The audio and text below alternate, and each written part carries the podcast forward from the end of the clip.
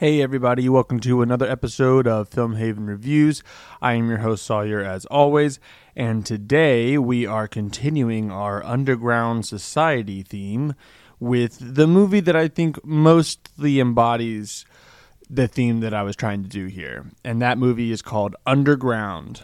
It's from 1995, it's a Serbian film or depending on what the status of Yugoslavia was at the time during 1995, you could maybe say it was a Yugoslavian film. That is pretty relevant to the discussion we will be having today. So, wow, this movie is this is going to be probably one of the most difficult movies to discuss, I think, due to its multi-layeral conceptual approach it's a very surrealist film.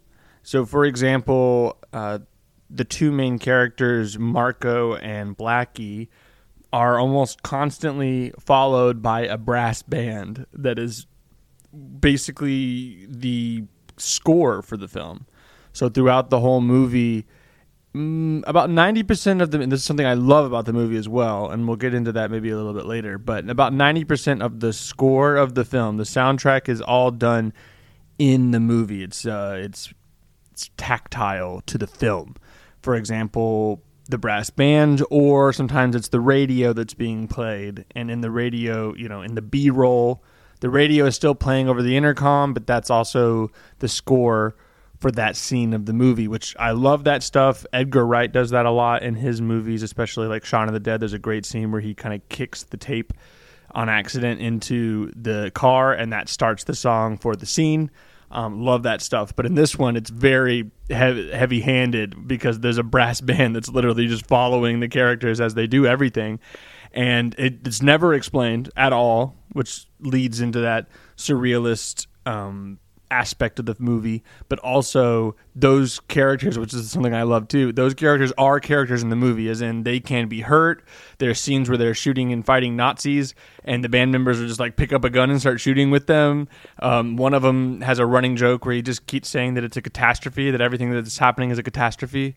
But other than that, they're not explained. They're just around, and they provide the music for the movie, which is is beautiful, honestly, because it just it from the very beginning of the film it just lets you know that there's a certain amount of logic that you can kind of just kind of throw out the door.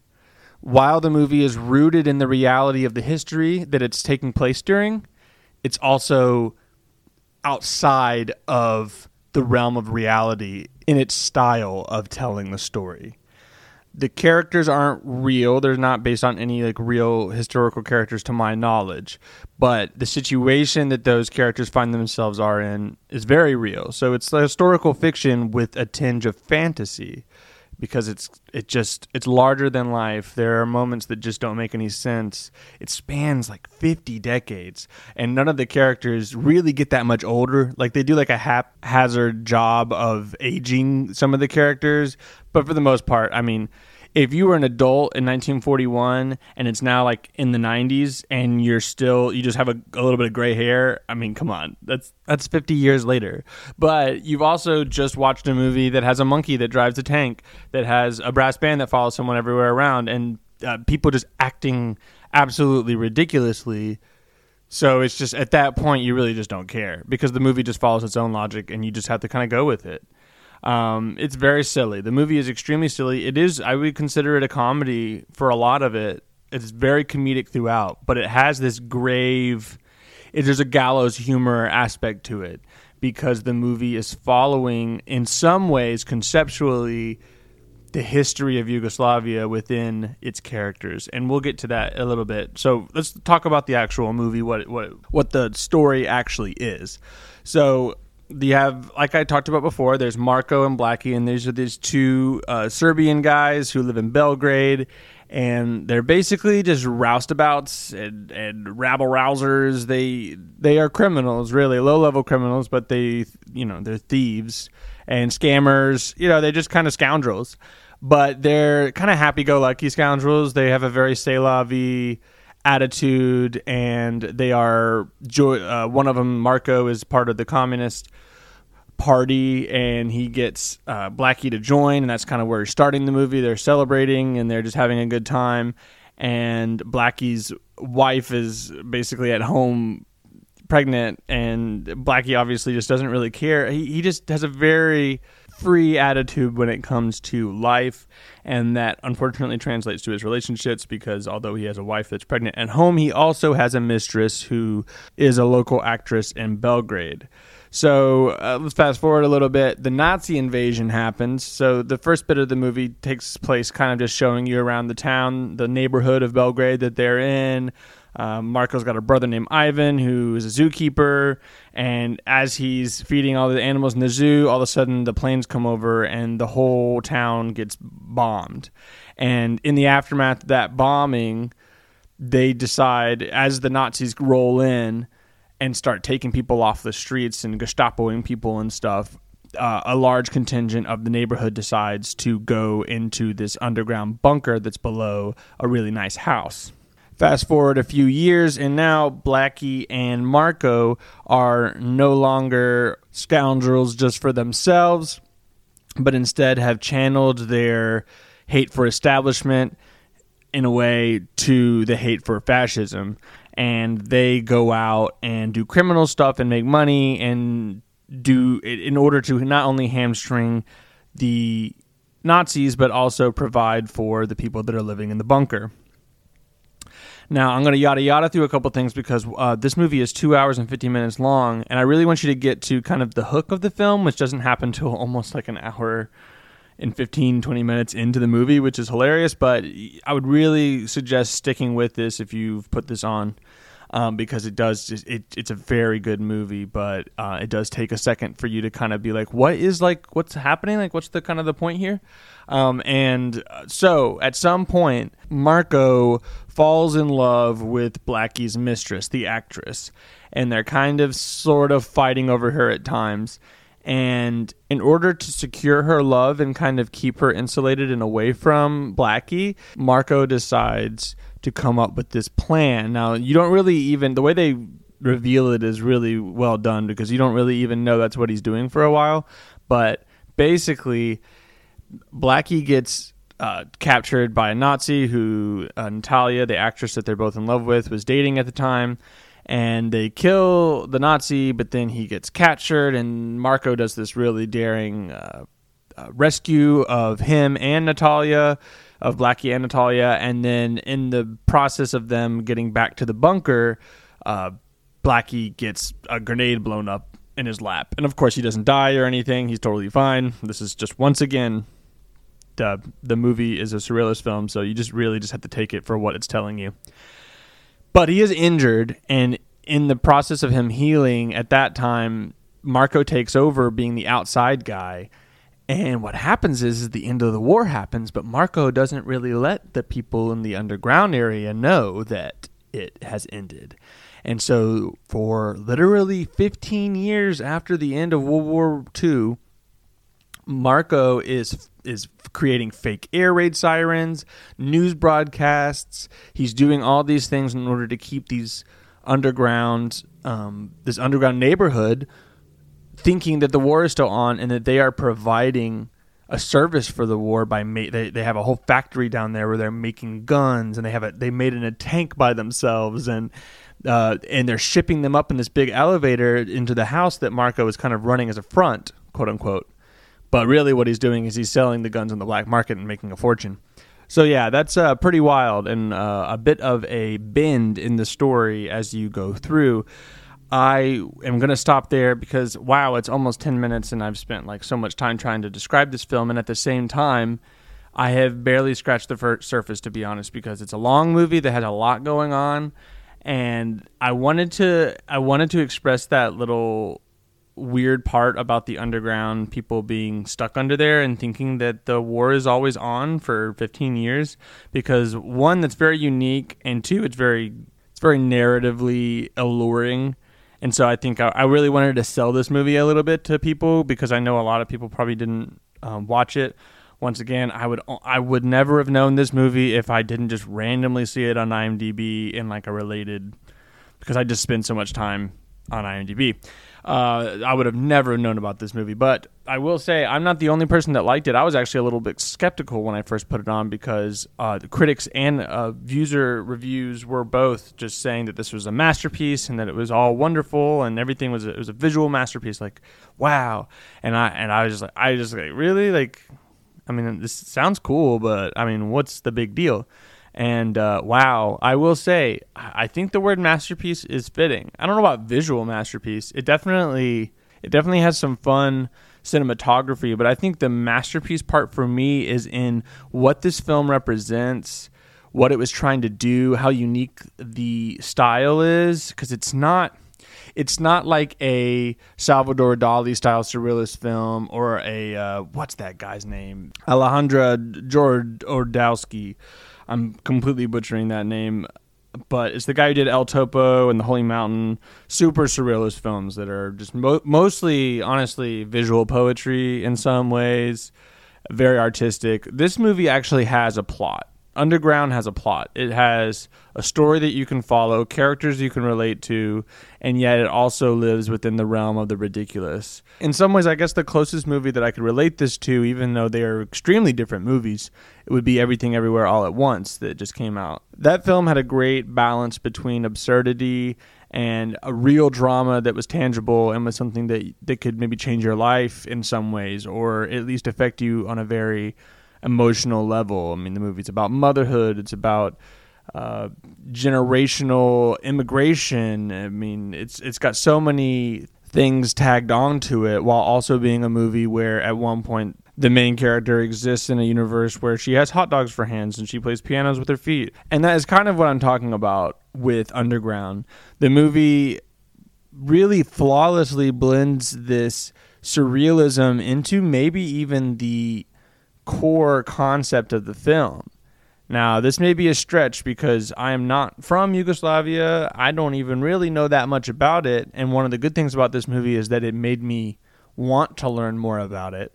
I remember there was a bunch of wars in the 90s. I didn't know what was going on. I mean, I was I was just I was born in the 90s, okay? So I didn't really know. I just remember there's a couple movies that came out about it. I just know that in the Balkans there was a big conflict, and uh, I know that Yugoslavia used to be a country and now it's not. So I've done just a little bit of googling, and it's been fascinating to see. I mean, obviously very complicated, but to see the journey of Yugoslavia, and and it's, I mean, it's basically a country that represents the 20th century perfectly, just from what I can tell. It was founded in 1918, and the aftermath of World War One when the imperialist age, which is the old era of the world, broke down and Austria-Hungary, the southern side, broke up, and it be, all these places that are now like Serbia and Kosovo and Montenegro and Croatia and places like that were all, even though ethnically they had their still their ethnic centers,